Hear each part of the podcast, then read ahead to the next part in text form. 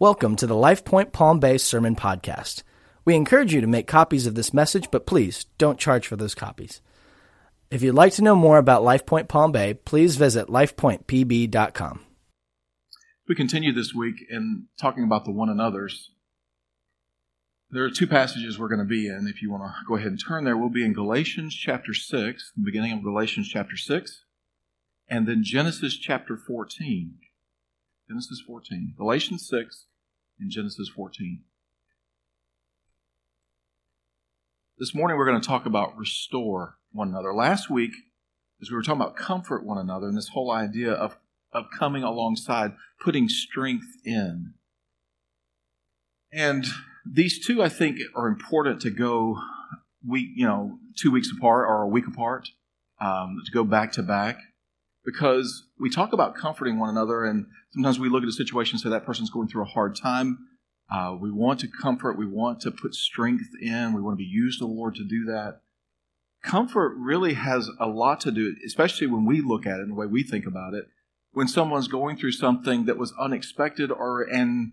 in most cases, not something that they could do anything about. Uh, they're just going through a difficult time, and, and there's very little, if anything, that they can do about it. And so we come along and we give comfort. This week we're going to talk about how do you give comfort, how do you give encouragement when it is our fault, when there is something that we've done that is wrong, is sin, where we have messed up. How do we treat one another then? As a matter of fact, how we treat one another when we mess up may say more about what we believe about Jesus than anything else that we do. Galatians chapter six, if you'll look with me. Verse, beginning in verse one.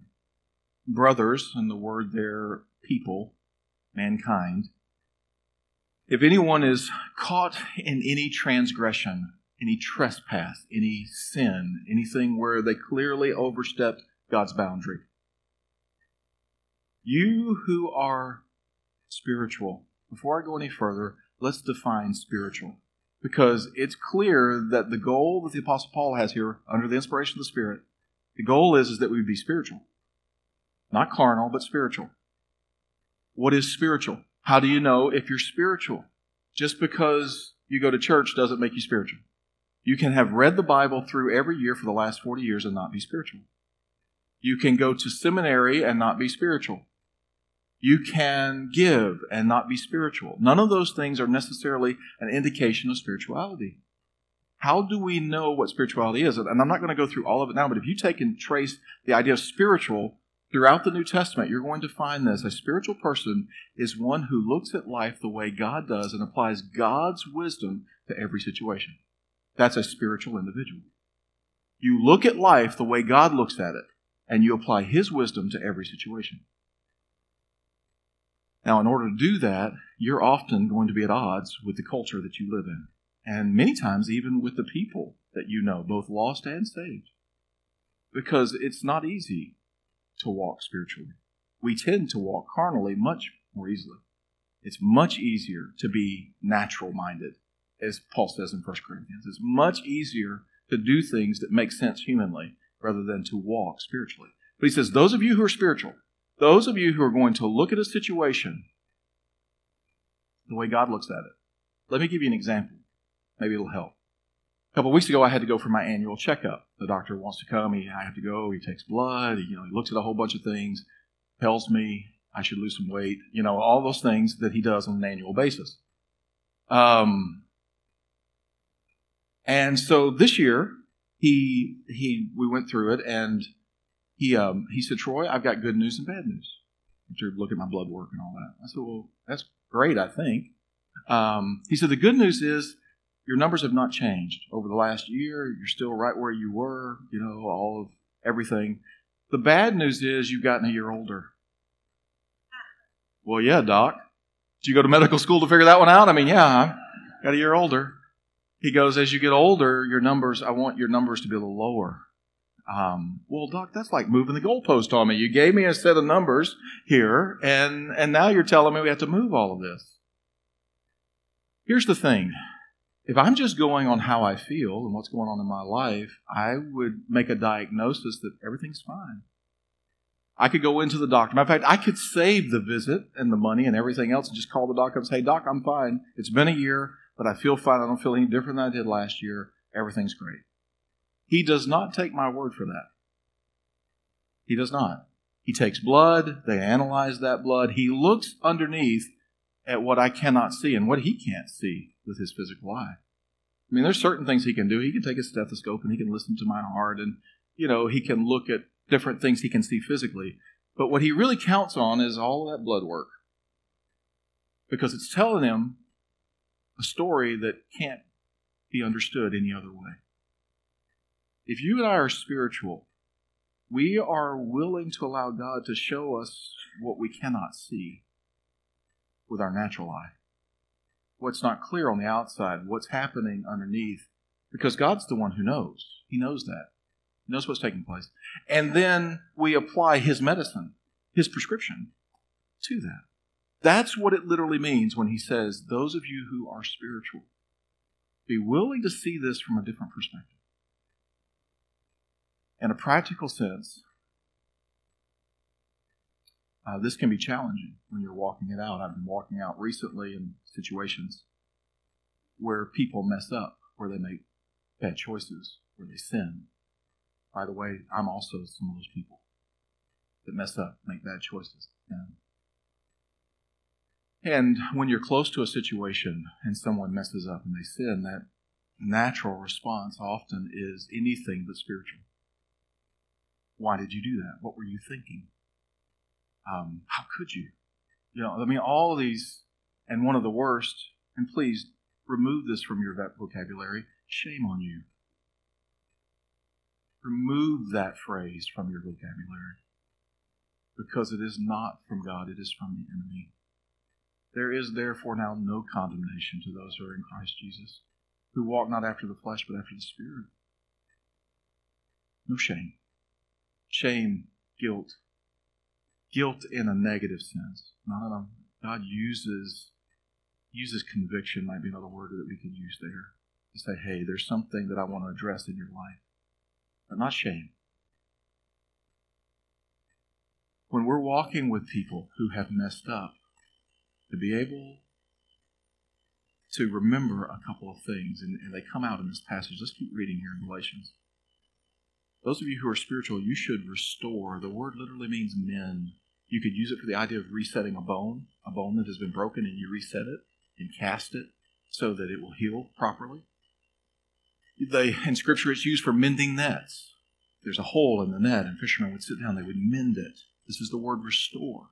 So there is something that's damaged here, something that's broken.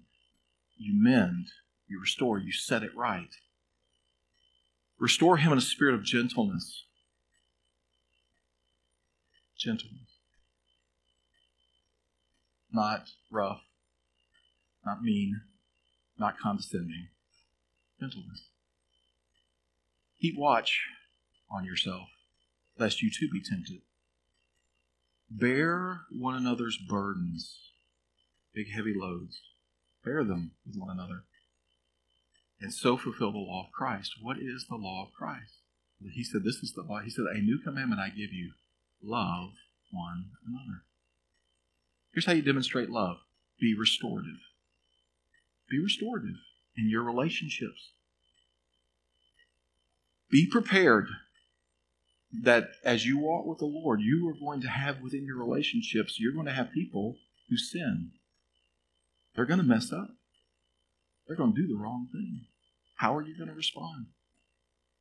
How are you going to allow the Holy Spirit to work in you so that you respond in a spiritual way and not in a carnal way? And by the way, he says, remember why you're going through this. Don't get too hard on them, because the next screw-up is probably yours. Matter of fact, Paul warned, he said, be careful when you think you stand, lest you fall. There's a humility here.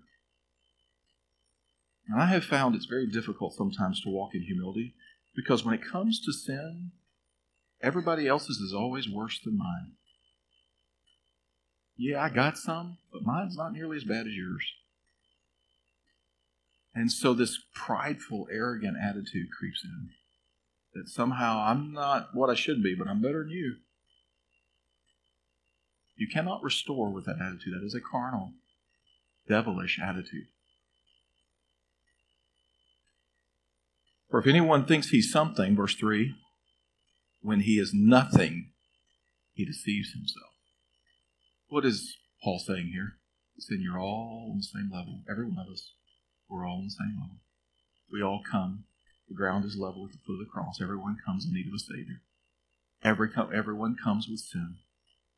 Everyone comes damaged, broken. Everyone. And even after salvation, even after this regeneration that takes place within, we still are walking, being transformed day by day, and we still sin. We still mess up.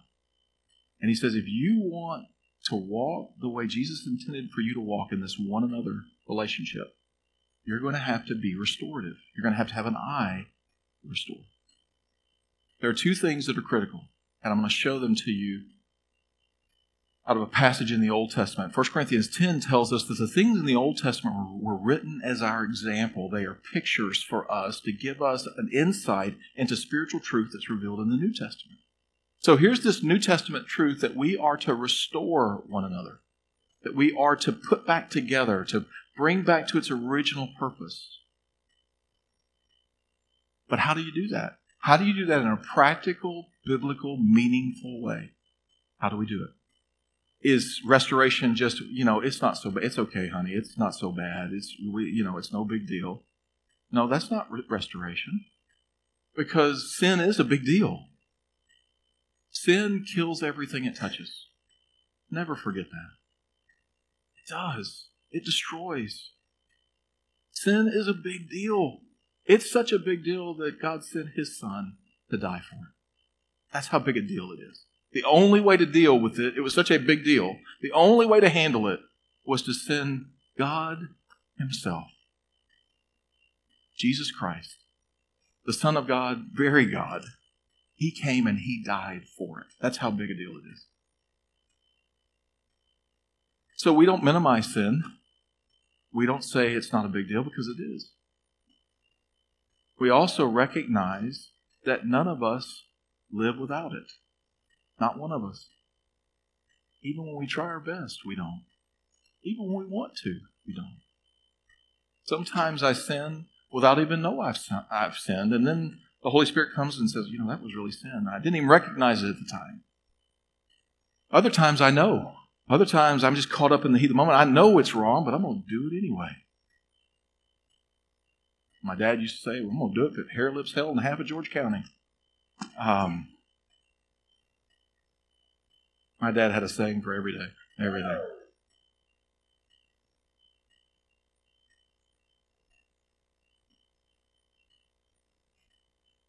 Sometimes we just do it because I'm just bound and determined I'm going to do it. Purposeful is willful. But it's sin. And it needs to be dealt with. God has a way of dealing with it. He wants it dealt with. In order to be involved in restorative ministry, to restore one another, there are two qualities that are in Galatians that you're also going to see worked out over in Genesis chapter fourteen. There are these two qualities. You must have boldness and humility. You must have boldness and humility. And they have to go together. And you can't have more of one than the other. You can't say, well, I lean heavy on the boldness, but not so much on the humility part. Okay? And I can't misinterpret humility, which means I have no boldness. No, they, they must go together. You see them here. He's saying, if any of you are caught in transgression, you who are spiritual, restore, go, take initiative to try to bring about restoration in that, which I often don't want to do. I'd mother, I'd much rather just leave well enough alone. Just let it be. Nobody asked me to get involved. Just let be. Let it go out there. Um, it's none of my business. Just let it be. And sometimes I've actually had this thought, I don't know if I want to start getting in other people's mess, because then some of my own mess might come out. It'd just be easier to leave theirs alone. You don't talk about yours, I won't talk about mine. Let's just leave it all be. The Lord says, no, that's carnal, that's not spiritual. There's got to be boldness. There's got to be boldness to say, hey, you know what? This is the wrong path. This isn't what God has for you. This is sin. There have been any number of times in In my life where people have done that for me. It has changed the course of my life when they were willing to come and say, Troy, this is sin. There have been times where God's had me involved in doing that in other people's lives, where I have seen God do miraculous things. I've also seen times where they didn't respond. And I, and I share that with you because you may get involved in restorative ministry, and then sometimes people don't respond, or they don't respond the right way or the way you thought they would, and you'll think, well, I'm doing something wrong. I need the pastor to do it. The same thing happens to me.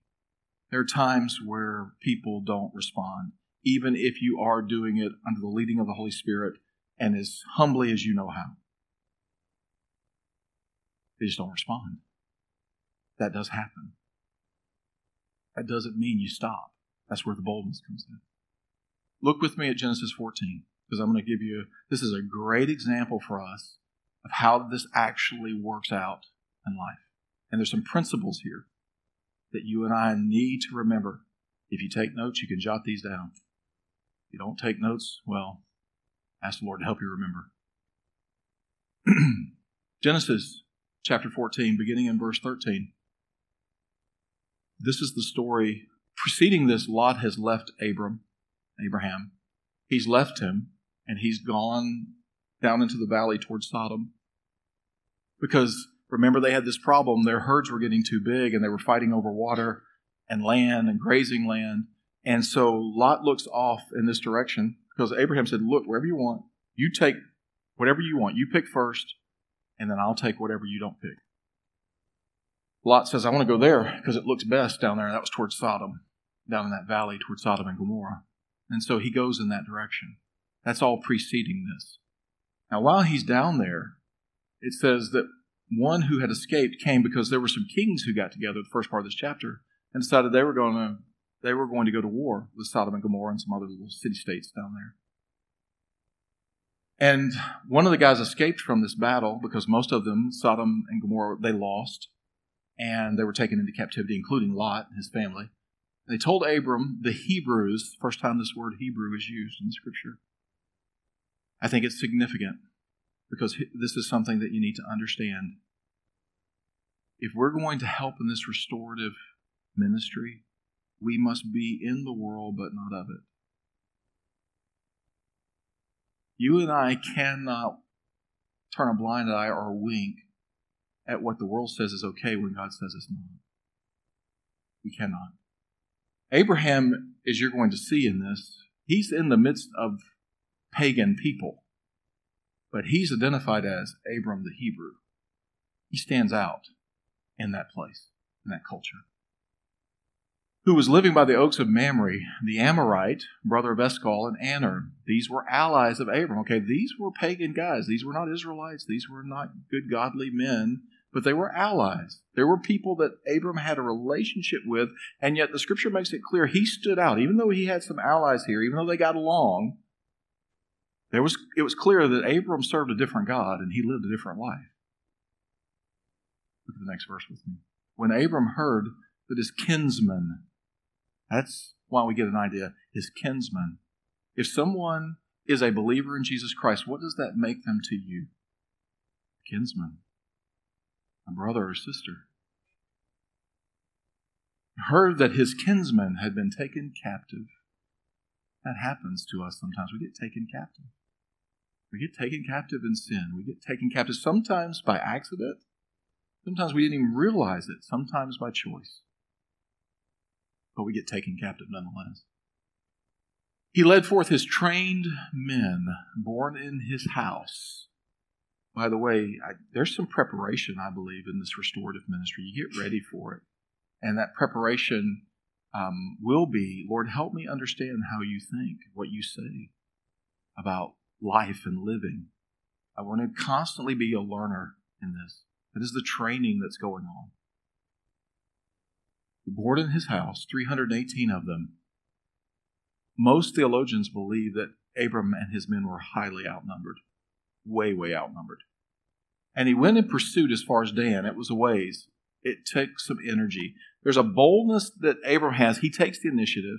He goes and gets involved in a situation where he could have easily said, you know, this is not my battle. Not my war. Hey, they're leaving me alone. I'm going to leave them alone. He goes and engages in this. And he goes a distance because he goes all the way to Dan. It wasn't easy to do this. If you're going to be involved in restorative ministry, it will cost you something. It's not easy to go after people. It's not easy to say, you know what, I want to, with boldness and humility, get engaged in this, especially under the prompting and direction of the Holy Spirit, and especially when they're my kinsmen, when I'm close to them. I have a relationship with them. And he divided his forces against them by night. I love this. He didn't just run in and think, you know what, I'm doing this in the name of the Lord, and so I'm just going to run right down there and boom. Just no, there was a plan. There was a discerning. There was a praying. There was, Lord, how do you want to handle this? Every restoration situation is a little bit different, every single one of them. And just because it worked a certain way in the past doesn't mean it's going to work that way in this one. You need to hear the Lord in every situation. Lord, how do you want me to go about it? How do you want me to be engaged in this one? It's kind of like with our kids. You know that when you're raising your kids, they're all different. And the way I discipline one is not how I discipline another, because they respond differently to it. The way that I the way that I talk to one is often different. And there are certain things that are the same, but I treat them differently. I had this conversation with one of my kids recently who was feeling that I'm harder on this particular child, feels like I'm harder on them than I am the others. And there's probably some truth in that. I don't tend to want to be that way, but I, I acknowledge, you know, there probably is some truth in what you're saying. And I want to be aware of that. I want, I want to be alert to it. But I also pointed out that what you are interpreting as harder is simply a different way, because not only do I have certain expectations of you, but I give you certain freedom that I wouldn't necessarily have given the others. See, every situation, every relationship that we're involved in is different, not the same. You need wisdom from God. How do you want me to approach this person, this situation? He defeated them and pursued them to Hobah, north of Damascus. And it goes on. The next verse, then he brought back all the possessions and also brought back his kinsman Lot with his possessions and the women and the people. So he got everything back. All, everything that was stolen plus the people. He got them all back. And after his return from the defeat of Chedorlaomer, however you want to pronounce it, let's call it Ched. After his defeat of Ched, uh, and the kings who were with him, the king of Sodom went out to meet him at the valley of Shaveh, that is the king's valley. So he goes out, king of Sodom goes out to meet him. And Melchizedek, first mention of this Melchizedek, he's mentioned more in Hebrews. He is a picture of Jesus Christ in the Old Testament. I believe he's pre-incarnate Jesus Christ, but either way, he's certainly a picture, a type of it. And Melchizedek, king of Salem, brought out bread and wine. He was priest of God Most High. And he blessed him and said, Blessed be Abram, blessed be Abram by God Most High, possessor of heaven and earth. I love this. Melchizedek says, Abram, it's not about you. You haven't won this great victory. God won this great victory. Here's where the humility plays in. There's a boldness involved, but there has to be a humility. Even if God uses you in restorative ministry, you must always remember you didn't really do a thing. You just had the privilege of cooperating, partnering with God and what he was doing. He does the work. Look at the next verse. And blessed be God Most High, who has delivered your enemies into your hand. And Abram gave him a tenth of everything. This is where we see a tithe beginning. A tenth. Tenth means tithe, or tithe means tenth. Um, and so you see this picture of Abraham offering this. By the way, just a side note, little thing here. This is about four or five hundred years before the law. So those who say tithing is from the law, this is actually about four hundred years before the law is given. And the king of Sodom said to Abram, give me the persons, or take the goods for yourself. So here's what the king of Sodom and Sodom, Sodom, the king of Sodom says. And here's, he's, he's a picture of the enemy and the enemy's purposes in our life. But what did he say? You can have the stuff, give me the people. By the way, this temptation, this issue is a huge problem for those of us who live in the West. We value stuff more than we value people. And the enemy says, you can have the stuff. I want the people. And Abraham says, no way. No way. Folks, we're going to have to deal with that as Westerners, as Americans, those born in the United, living in the United States. Do we value stuff more than we value people? He goes on, next verse. But Abram said to the king of Sodom, I have lifted my hand to the Lord, God Most High, possessor of heaven and earth, that I would not take a thread or a sandal strap or anything that is yours. I want you to notice something here. This is the humility part. Abraham had predetermined. He'd already made a decision because he had an expectation of what was going to happen. There was glory that was going to come his way. There was reward that was going to come his way. He had expected it, and he'd already been with the Lord and already knew what God was telling him. Abraham, you didn't do this. I did it. And I'm taking care of you. I do not want you to take one thing from this king. Not one thing. Not a thread. Not, not a piece of leather off a sandal. Not one penny do you take from him. Nothing. Abraham had already predetermined this. He'd already been with the Lord and realized, Lord, I am cooperating with you, but this is you. You are the one doing the work, and nobody gets glory in this but you, Lord. Nobody. If you're going to be effective in restorative ministry, that, that work has to be ongoing in you and me. That humility that says, God, you are the only one who gets glory in this. Not me, not anybody else. Just you. Look at the next one. Lest you should say, I have made Abram rich. Nobody's going to say they made Abram rich. God is the, if, if I get rich, it will be because God did it. If I have anything, it's because God gave it. If I am anything, it's because of God. Not because of anyone or anything else. I will take nothing but what the young men have eaten and the share of the men who went with me, lest Aner, let Aner, Eshcol, and Mamre take their share. I love this last part, because this is also humility. Abraham did not force his convictions on those who were with him who went out to battle. He'd already done business with the Lord. He'd already had an answer. He knew that when he was offered something, he was going to turn it down. God had already led him to that place. That decision was already made, but he wasn't going to force that on those who went out to fight with him.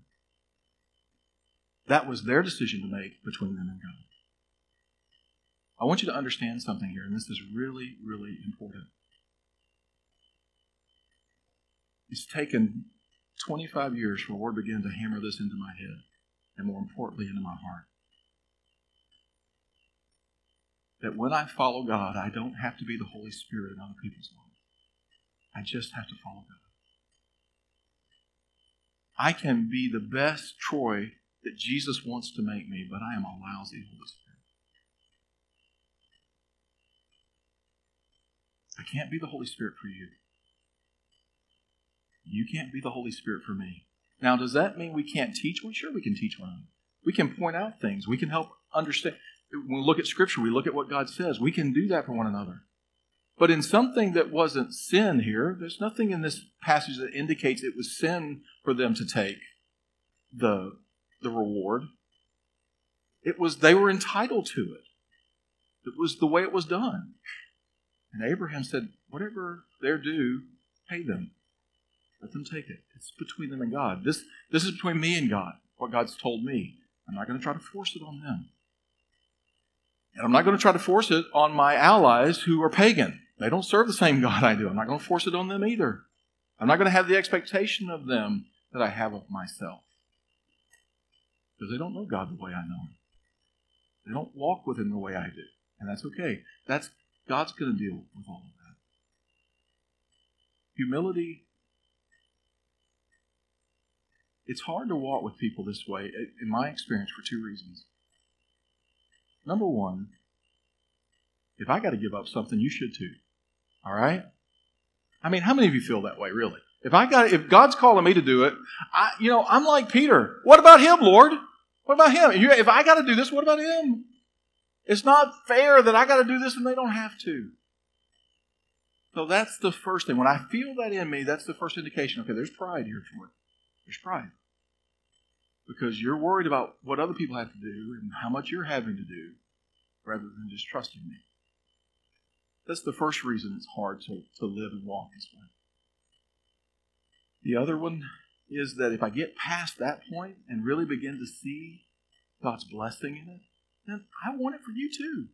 And if you can't see it for yourself, then I'm just going to help you see it. I'm going to, I'm going to just, I'm going to keep pushing this until you get it. Because this is so important. You got to have it too. I had a mentor one time who loved lemonade. I mean, loved lemonade. Drank lemonade every day. Loved lemonade. I don't really like lemonade, okay? But every single day, he tried to give me a glass of lemonade and wanted me to drink it every single day. I said the same thing. I don't like lemonade. Why not? It's so good. It is to you. It is not to me. I don't like lemon. I'd rather just drink water without the lemon in it or anything else. Or you can put some tea and sugar in there. I'll drink that. But I don't want lemonade. Every time I find myself pushing someone to take what I think is good for them, that reminds me of that encounter that happened on a daily basis. It's just a reminder, Troy, you're forcing lemonade. Forcing them to try to go somewhere. None of us do well when we're forced. We usually gag when someone tries to force you. And here's the great thing. If I want to walk by faith and really trust God, then I'm going to cry out to God, if it's best for your life, who's the best one to bring you to that conclusion? The Lord is. The Lord's the best one to bring you to the place that this is the best thing for your life. Now, again, I'm not talking about open sin where it's clear, okay? That we instruct one another.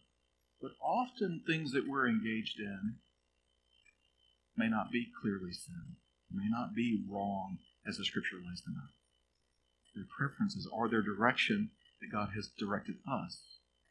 And he's saying, I want you to walk this way. It doesn't mean everybody else has to walk. You need boldness and you need humility to be able to do this. Boldly go. Now, I'm going to be involved. Even if I don't want to, I'm going to be involved. And you need humility. It says, you know what? I'm doing this because the Lord's prompting. And because I recognize that I'm, I'm I'm messed up too. I've been where you are. I was walking with somebody recently through some hard stuff and was able to look at them and say, you know what? I'm older than you. And as bad as you feel right now and as much as you've messed up in this situation, I want to tell you something. I've messed up more. I mean, if we were grading, if we were grading sin, you know, on a scale, which God doesn't, but if we were, mine would be up higher than yours. And yet God has been faithful to restore. He's been faithful to heal. He's been faithful to do that. And so I have hope for you. Because you are not too far gone. Corrie ten Boom used to say, there is no pit so deep or dark that he is not deeper still. But see, you have to have you have to have that belief to be involved in restorative ministry. If you look at them as though they are a leper and you're afraid you might catch something, you will not be able to restore. Jesus made it clear sin is not communicable by touch. He says it comes from within. He told the Pharisees, you think you're defiled because of what goes in. He says, no, what defiles you, what's coming, what comes out. It's already in there.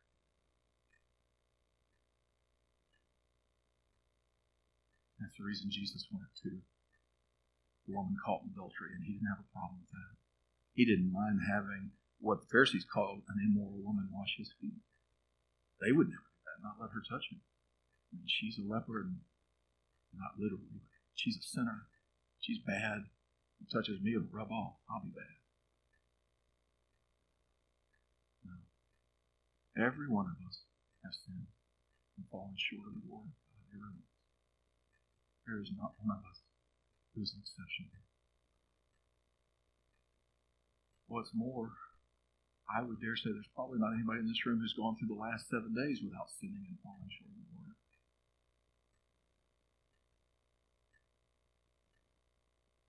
That's the reason we sing Hallelujah for the Cross.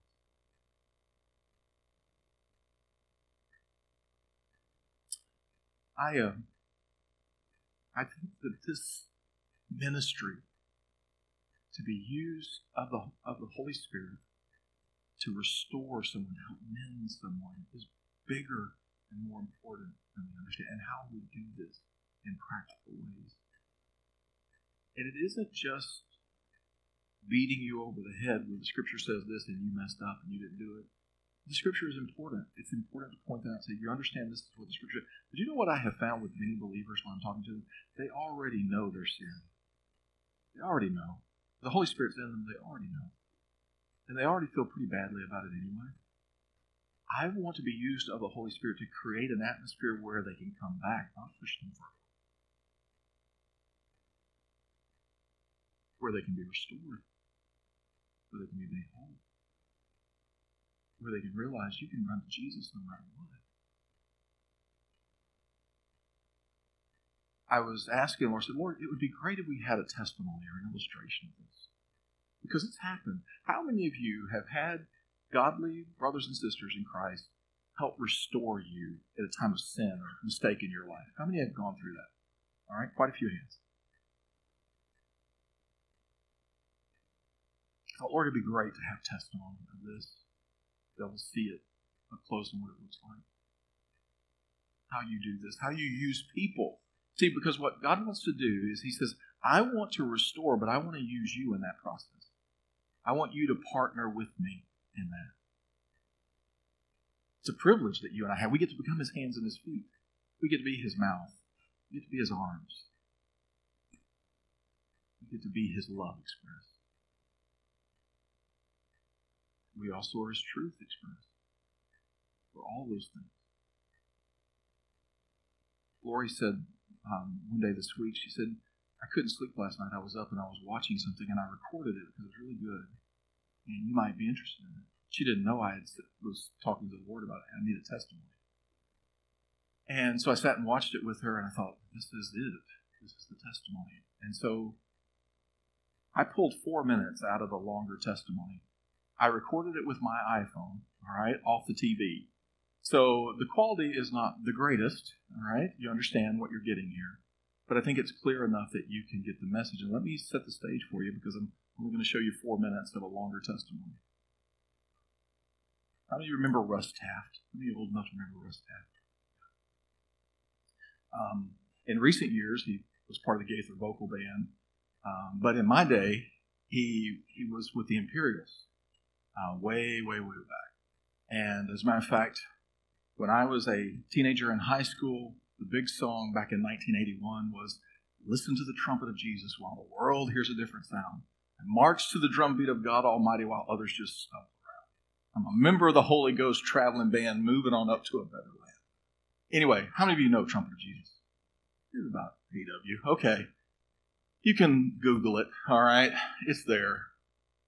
But it was big back in my day, and Russ Taff was part of the group, and he was the lead singer for the Imperials, and he did solo stuff and all. So he's somebody I know, but I didn't know his story.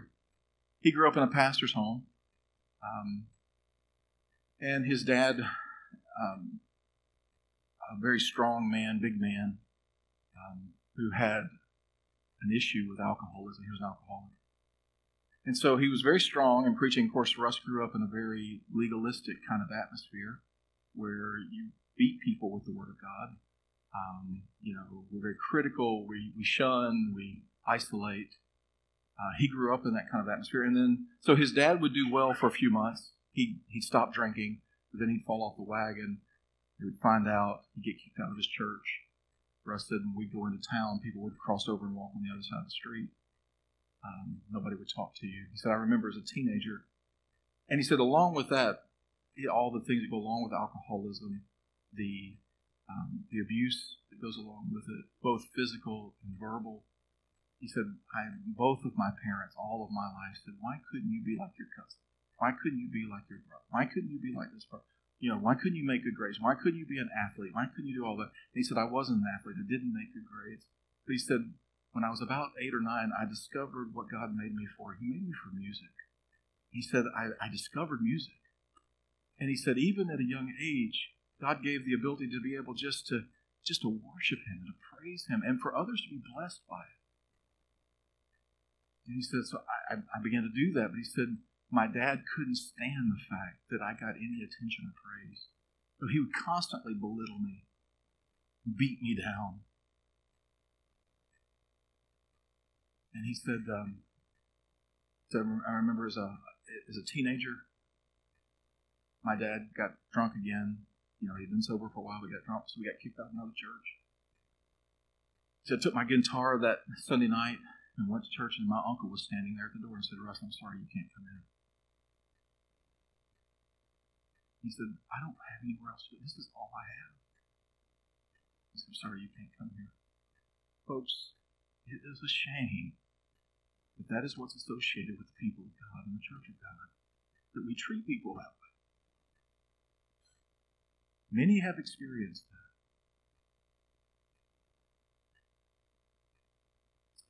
Russ said he never drank because of his dad. He never drank. He said until one day in New York, I was twenty-six years old. He said, I had lived every day of my life with these condemning voices, these you're not worthy, you don't measure up, you can't do, just constant. And he said, even with all the singing and even when I had certain achievements and all this, I didn't, I still lived with this unworthiness and this these voices just telling me you're not worthy, you don't measure up, you're not worth anything. So at twenty-six, somebody handed him a beer, and he drank it. And he said, I felt something as I drank that beer. And he said, for the first time that I, as long as I could remember, I didn't hear those voices accusing me. He said, so I drank another one. Then I drank several. I didn't hear those voices. He said, the next day, I woke up and he said, I honestly prayed and thanked God. God, thank you, at least this way. I can, I can live life this way, but I don't have to hear those voices every day. He said, I had no idea that Satan had just sprung a trap, and I was about to go into a deep, dark place. And he talks about his own journey of alcoholism, addiction. Even while he's singing and worshiping and trying to lead others in worship, he said, I couldn't let anybody know what was going on because I knew how the church dealt with people like me.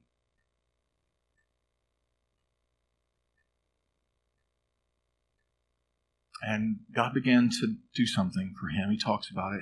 God took him into treatment program, counseling program. Uh, he did twelve steps and other things. And he talks about how God used that to a certain degree in his life and then tried to change some of his thinking. But he said, I still had all this pain, fifty years of pain and hurt and all. And he said, I just figured I was going to live the rest of my life with that. And I was okay because God had given me a certain level of freedom and I was better than I was. I thought, that's okay, I can live with that pain. But God had a divine encounter for us. Someone who was willing to be used in restorative ministry. This is a member of the body who says, God used me to help restore others. I want you to see this four minutes of Russ's testimony. I, I come out of this place, and uh, Mark Lowry asked if we would just come and, and hang out with him a couple of days. And we got there. And is that what, in Houston, did you just? Houston, yeah. yeah.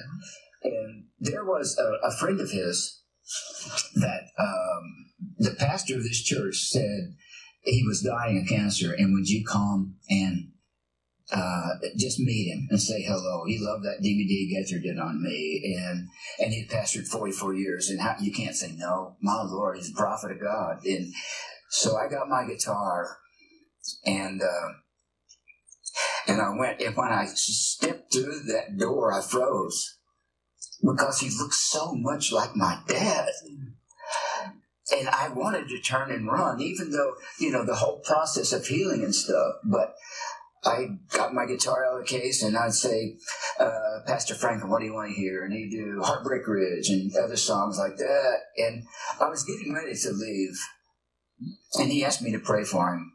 And I... Uh, I, I mumbled something, I, I, I, but I asked him to pray for me, and I wanted to take those words back, but he said, Russ, I'd love to, and he stands up, and he puts his hands on my shoulder, and I'm looking up into his eyes. Daddy was six foot two, and his blue eyes, the white hair, the big hands, and I start trembling, and I start shaking, and I felt the Holy Spirit just zoom into that place, and I thought I was going to go think, but God had orchestrated this whole thing that as he stood and he prayed for me, and I, and all the fifty years of tears just started rolling out of me, fifty years of, of just abandonment and hurt and, and everything else. And, and he began to affirm me, and I collapsed to my knees, and I uh, cried. And he grabbed my head and pulled me to his belly and began to stroke my hair. And he said, "Russ, you have no idea how proud Jesus is of you." He said, "You have no idea how your gift that he's given you has reached so many people." And the more he did it, the harder I cried, because I had looked as a man for affirmation. You know, somebody tell me I'm doing good. But if you would, I wouldn't trust it, because it, that shame inside me, I don't deserve it. But that afternoon, I felt I felt fifty years of pain and, and hurt. And I thought I was going to have to live the rest of my life with that. You know, I'd gotten better. But when the Holy Spirit came in and I collapsed, and he just keeps stroking my hair and telling me how much God loved me and how much he loved me. And the more he did it, the harder I cried. And I, I, I was just trans. I did. Everything went away. Everything went away. but, but it's like that, that day, um, he became my Father God, and not Dad, or, or, or you know, that it didn't work out too well over here. But he said, "Let me, um, let me, let me be with you. Let me, you know, share this whole thing, and I'll give you power to get through all of this." And uh, I, I just, I didn't know what to do, but I felt his presence so strong, and it's like the therapy and and uh, the twelve-step program and all of this, and I was working so hard to get all this together, and then he uh, he orchestrated this before I was born. He knew the path that I was going to take, and he had a dad in his body waiting for me, and and I.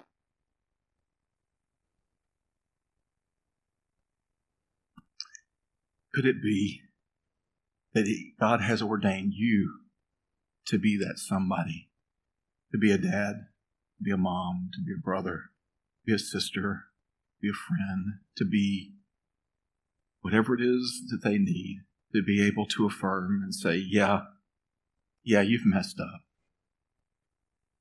but God still loves you. He still loves you. He's still got a plan for you. He's still got a place for you. He didn't give up. He didn't walk away. I believe, again, that most have never seen the church function this way. And when they do, it will blow their mind. I want you to bow your heads. I'm going to ask the team to come up.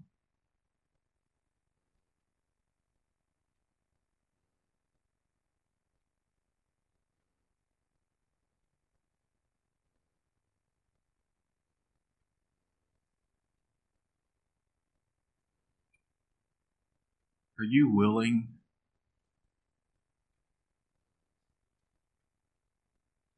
Are you willing for God to use you to restore one another? You say, "Troy, do I have to do this for everybody?" No, you can't. That's the reason it takes the whole body. I have found in my life that you're probably going to be able to do it with very few, really. But for those few, it will make a, well, it will change their life. God will change their life. Would you let him use you? You say, "Troy, I have messed up so badly myself." And I would tell you that's what qualifies you. If you have received his mercy and his forgiveness, then you are the perfect candidate to be able to give it away.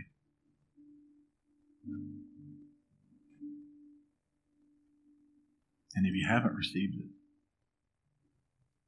well, then today is that day. Today. Wherever you are in the journey. And it may be that you're saying, "Troy, I need somebody to do that for me." That's why we pray with people. That's why we love on people.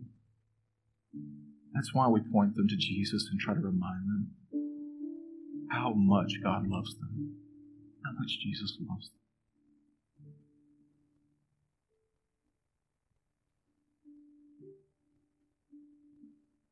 In a moment, we'll close this service. We have prayer partners here at the front. We can pray with you about anything. It may be that God just wants to use one of them to be that person in your life today.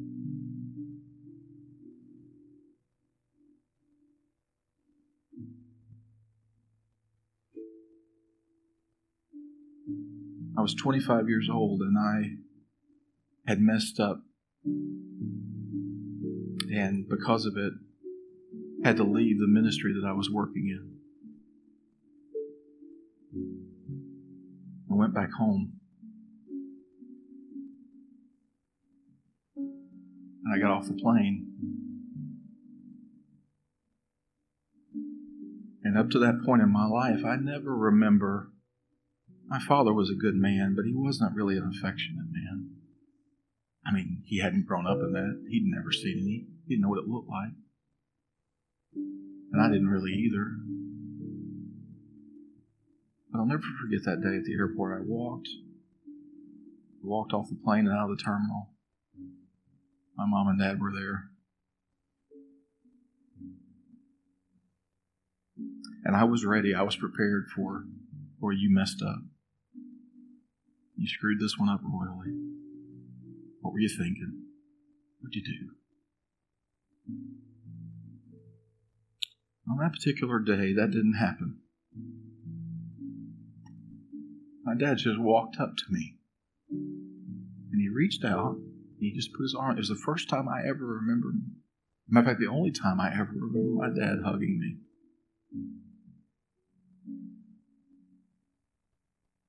And I broke. I wept. I sobbed on my dad.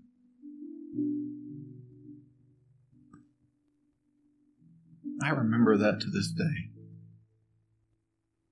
In the twenty-seven years since, there have been a lot of surrogates that God has used to hug and love on me and affirm, speak God's truth. I'm grateful for each one. And I want to tell you, God wants to use you to do that for somebody in His body. He wants to do that with you. Maybe today, maybe tomorrow, maybe a week or a year from now, but He wants to do it. Are you willing? Restore one another. Lord Jesus, help us. Help us believe this.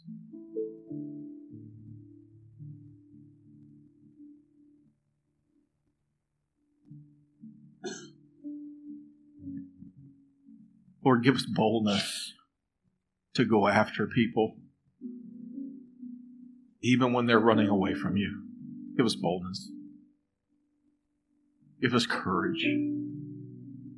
But, oh, Lord, give us humility as we go, that we don't go with our own agenda. That it's not about personal gain. It's not even about a certain result. It's simply we want to be used by you in this process.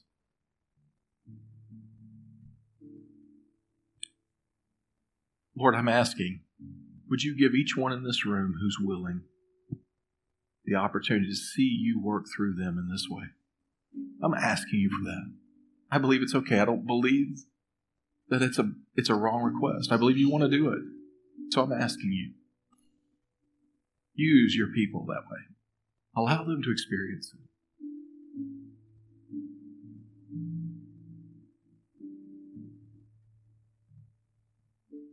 Lord, for those here today who need to receive it, oh, I pray for your grace poured out. I pray you bring person or persons into their life that you want to use to show them how much you love them.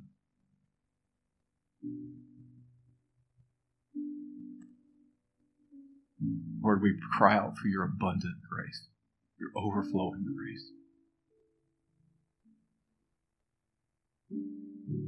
Lord, help us every day. And it may not be as dramatic as this. It may be as simple as a word that we'd speak at the, the checkout in the store. It may be someone who just looks like they are having an awful day.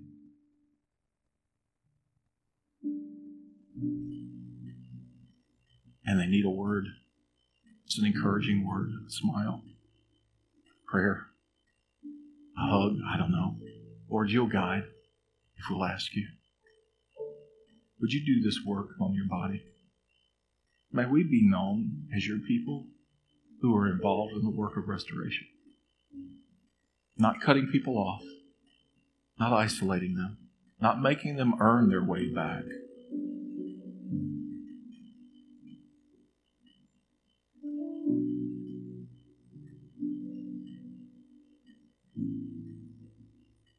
Lord, make us like that prodigal father, that great father that was waiting for the prodigals, looking every day, open arms, ready to celebrate. Make us like that. Make us like you.